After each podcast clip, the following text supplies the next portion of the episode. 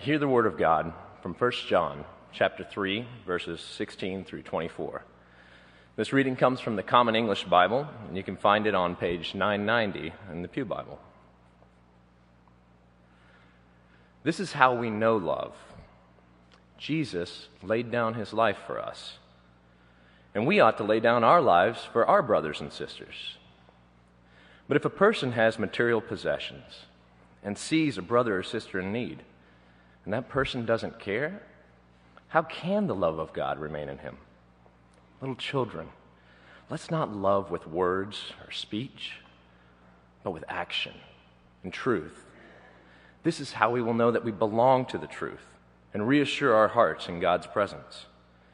Even if our hearts condemn us, God is greater than our hearts and knows all things. Dear friends, if our hearts don't condemn us, we have confidence in relationship to God. We receive whatever we ask from Him because we keep His commandments and do what pleases Him. And this is His commandment that we believe in the name of His Son, Jesus Christ, and love each other as He commanded us. The person who keeps His commandments remains in God, and God remains in Him. And this is how we know that He remains in Him, in us, because of the Spirit that He has given to us. The Word of God for the people of God. Thanks be to God. Thanks, Jackson.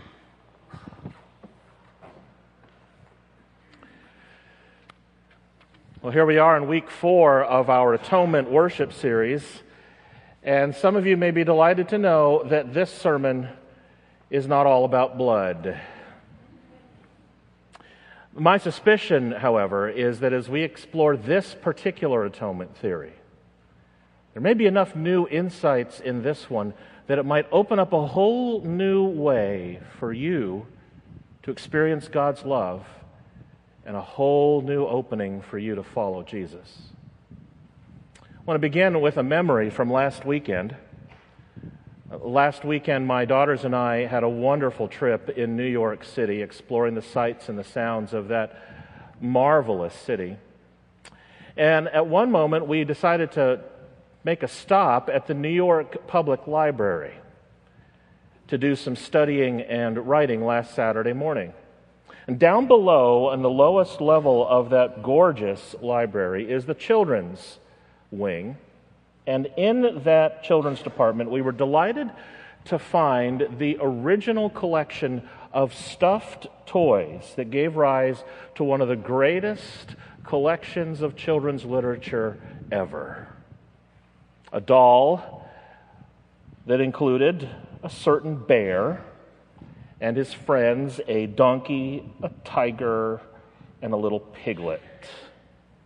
Many of us grew up reading the stories of Winnie the Pooh and his friends. Eventually, those stories, as you know, became popular television shows and feature films, including one that I happen to remember from the 1980s when I was, in, when I was still in school, an episode called Un-Valentine's Day.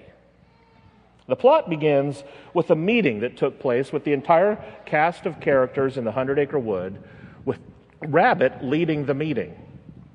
And the subject of the meeting was the prior year's Valentine's Day, which apparently had gotten completely out of hand.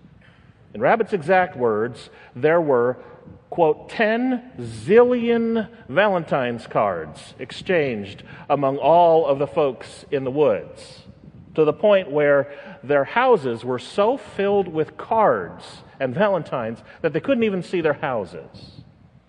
So, in other words, Valentine's Day in the Hundred Acre Wood had become less an exercise in giving and receiving love and more an exercise in competition and divisiveness and one upsmanship. And that left Rabbit to make this declaration for the entire gang. He was canceling Valentine's Day that year and therefore declaring on Valentine's Day. There's more to the story, of course. We'll get to that in a bit. But for now, I want to let you know that the exact name for the atonement theory that we're exploring today is moral influence or moral example atonement theory. I'll tell you up front, it happens to be my favorite of the seven. There are pros and cons, of course. There are advantages and disadvantages to every one of these, and I'll get to the cons in a little bit. But it's my favorite. There's a tie for second. It happens to be the ones that we're covering next week and the week after that. But this is the one that has been most formative for me, at least over the last several years. It's based on this idea that salvation from God is constituted by the example that Jesus gives us. In the way that he lived his life, he shows us a way that we can live so that we can be in full relationship with God. What I like about this atonement theory is where it begins. It starts with the notion that human beings are fundamentally good. You know, it's easy to forget nowadays when you hear so many bad stories and have so many bad experiences about how bad human beings can be. And it's true. There is a lot of sin and evil in the world, but what we're reminded of in the book of Genesis is that the starting point of human beings is that when God took lifeless lump of clay and breathed into it the breath of life, the very first characteristic that human beings received is that we were made and we are made in the image of God, the imago Dei. That is the greatest, most formative gift that God gave to us at the moment we were born. All of us, without exception, even when we are at our worst, have the image of God within us. Does not mean that we are God. Does not mean that we can rise up to be God. It does not mean that we are equal to God. But it does mean that deep within you, even though it's easy to forget this sometimes, deep within you and deep within me is the full potential to be a full reflection of God's goodness and God's love in the world. That is the way God intended it. But something happened. Something always happens. Just like in the hundred acre wood, so it was in the Garden of Eden, Adam and Eve, those first two who were created in the image of God decided to take this wonderful, good, loving gift and turn it into something else. Turn it into something self centered and competitive and divisive and turn it into an effort to be like God. And so it is that that image that's within you and within me becomes tarnished, it becomes tainted, it means that we have this image that is now warped and we can't live into that full potential to be a full reflection of God's love in the world. That is the definition of sin, according to the moral example theory. That image of God that you have in your life is rendered tarnished. And if only we had a way of fully reflecting that love again. We can't do it on our own. That image is too warped. But if only someone could break into the hundred acre woods and show us what it really means to be a full reflection of God again by his life, by his death, by his resurrection, through his words and through his actions, could show us the way to live. And the moral example theory says that there's only ever been one person to ever show us what a full image of God looks like, and that person, of course, is Jesus Christ. First John says in the scripture reading that Jess read, This is how we know love, John says. Jesus laid down his life for us and so we ought to lay down our lives for our brothers and our sisters. Little children, John said, little children, let's not love with words or speech, but with truth and action. And what I like about the moral example atonement theory is that it's not just about the cross that saves us. It's not just what happened on Good Friday and on Easter Sunday that is salvific for us. It actually constitutes the entirety of Jesus' life. all three and a half years of his public ministry. Everything he said, everything he did, every way that he related to people, every act of compassion and justice, every way that he turned conventional wisdom upside down, all of that constitutes the full work of salvation, not just the cross. And I like that because it helps answer one of the provocative questions that I asked several weeks ago, if you remember. One of the questions I love to ask candidates for ministry is if Jesus had died at the age of 20 rather than at the age of 33, would he still be our Lord? In other words, if Jesus had died before he had done any public ministry, any teaching, any miracles, done anything out in public, if he had died before any of that, would he still be our Messiah?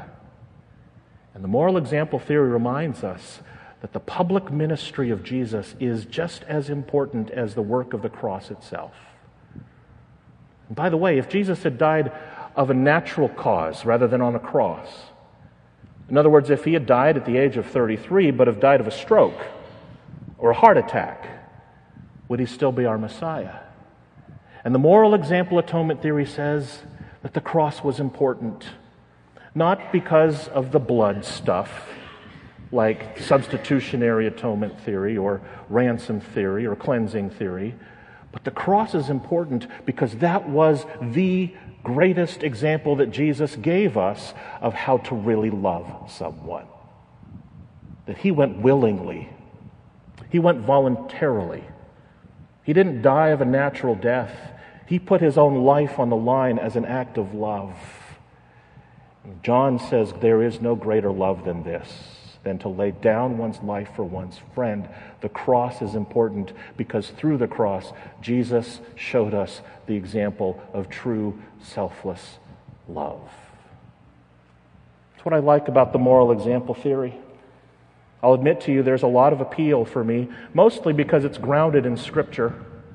All throughout the Gospels, all throughout the rest of the New Testament, we hear scripture after scripture of reminders of how important it is for you and me to live into the example of Jesus.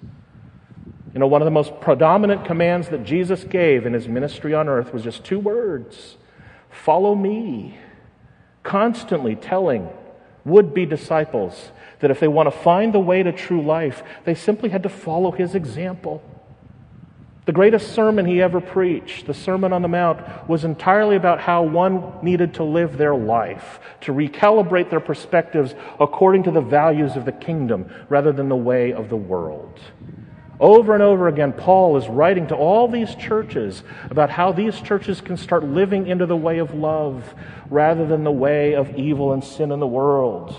And make no mistake what 1 John 3 is saying here in the scripture passage. If you want to fully reveal the image of God that's within you, if you want to fully express that otherwise tarnished image of God, then your utmost concern, your number one priority, the greatest homework in your faith, needs to be to live a life of love. Not of retribution, not of revenge, not of war, not of violence, not of holding a grudge, to seek the way of peace and forgiveness, of compassion and justice. That is the way to live a life of love.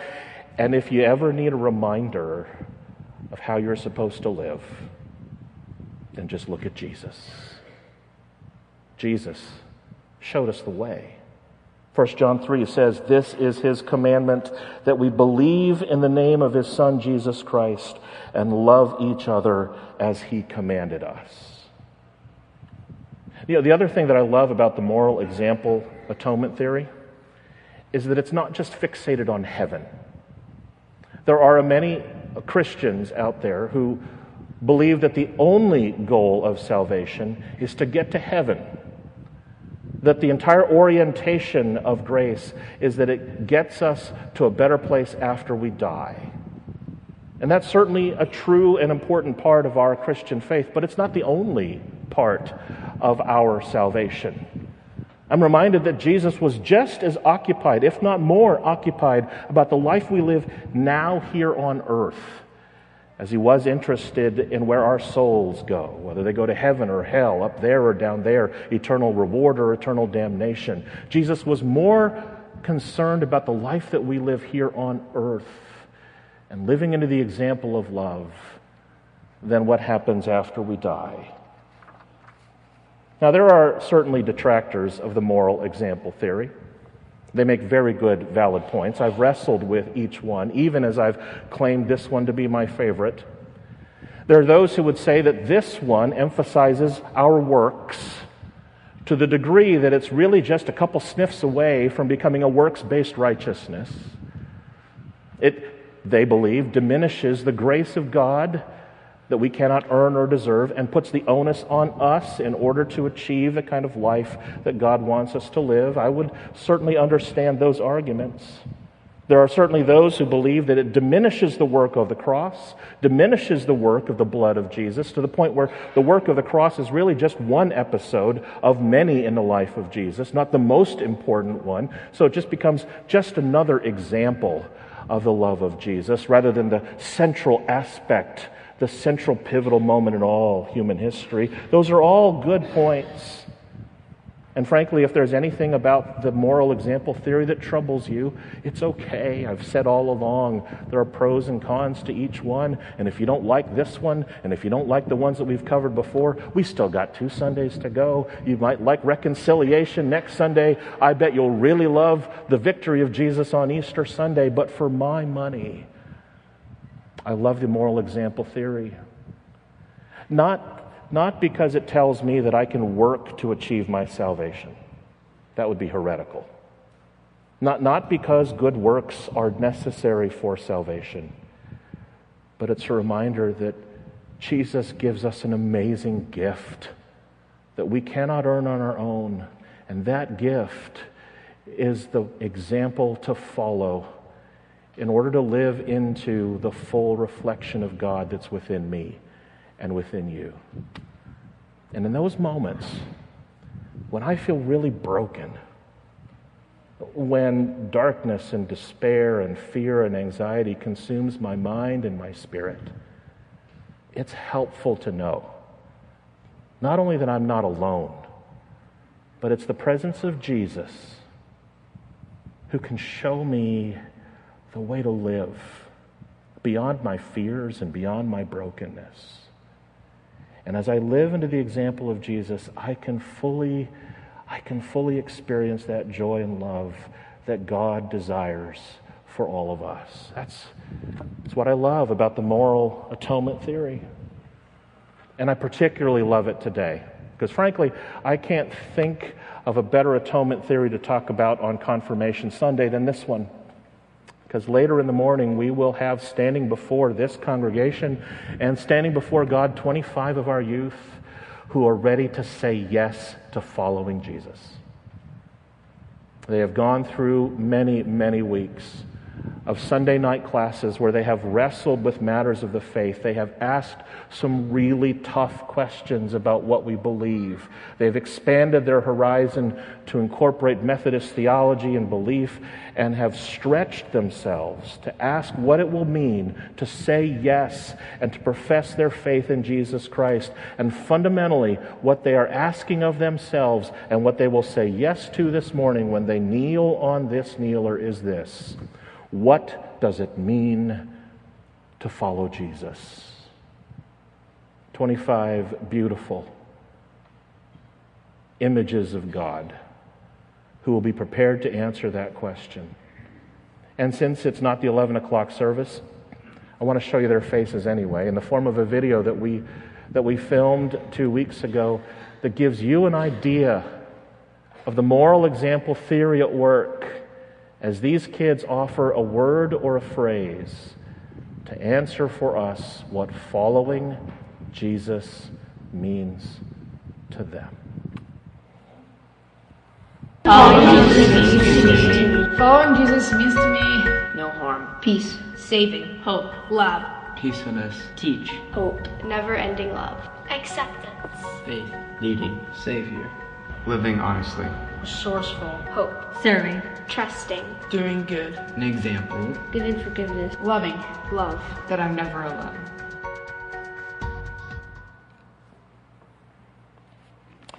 So at the end of the Winnie the Pooh episode, after Rabbit had made his declaration that there would be no more Valentine's Day and declared un Valentine's Day and declaring, declaring a cessation of all giving and receiving of notes and cards.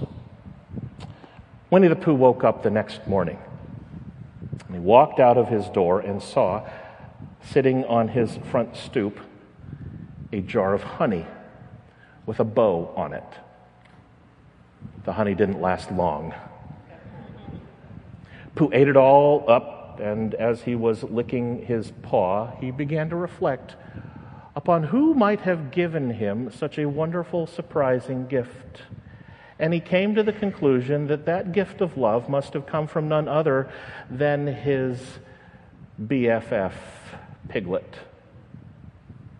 And so he went into his house to return the favor for Piglet. He pulled off his shelf another pot full of honey, and he began to walk over to Piglet's house to thank him for the gift by offering one of his own. By the time he got to Piglet's house, the pot was only half full of honey. But he left it there for Piglet to find. And I bet you can tell what happens next. One by one, each character in the Hundred Acre Woods was so overcome by that one act of surprising kindness that they started giving gifts to the other ones anonymously. Piglet made a cake for Owl Owl then gave a gift to Tigger, so on and so forth, down the entire line of characters until the very last person to receive a gift was Rabbit himself.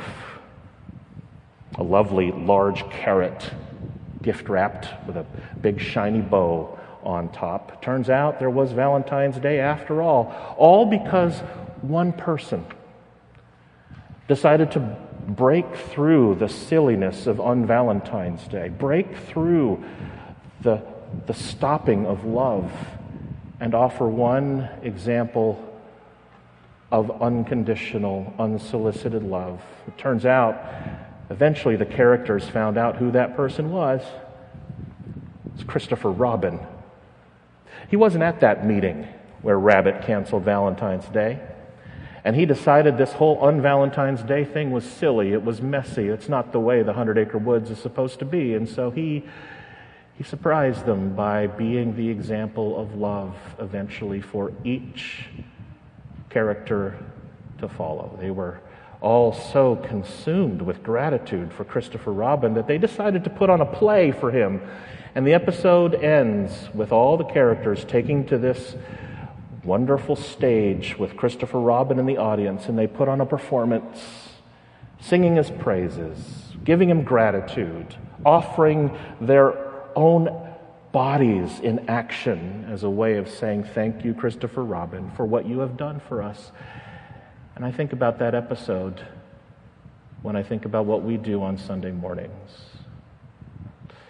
as we gather together to say thanks to the one who broke through the silliness of unvalentine's Day, the one, the one who takes a look at this whole broken, messed up world where we're so consumed with ourselves and so wrapped into our own selfish agendas.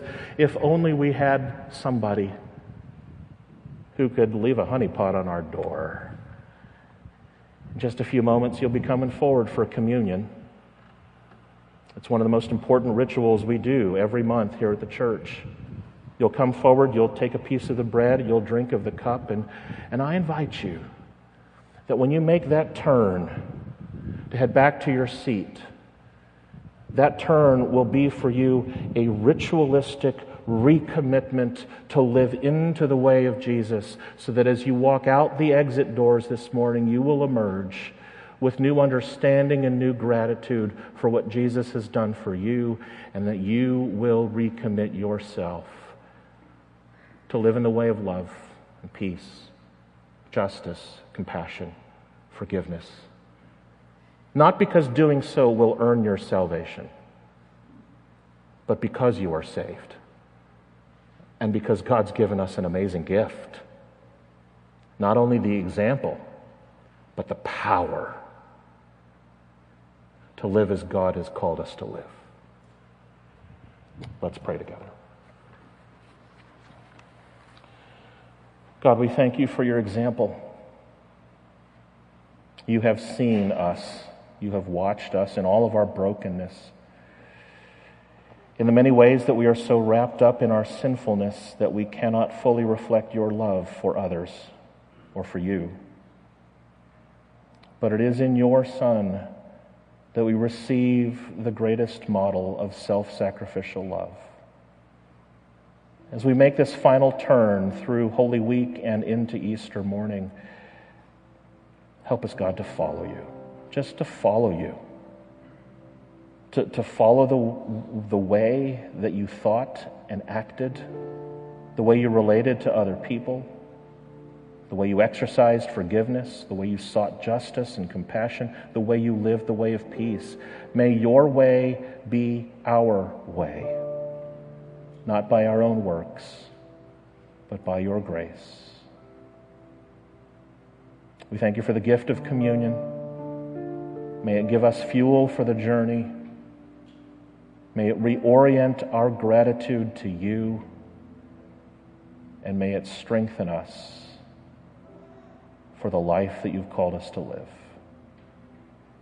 We pray all these things in the name of Jesus Christ.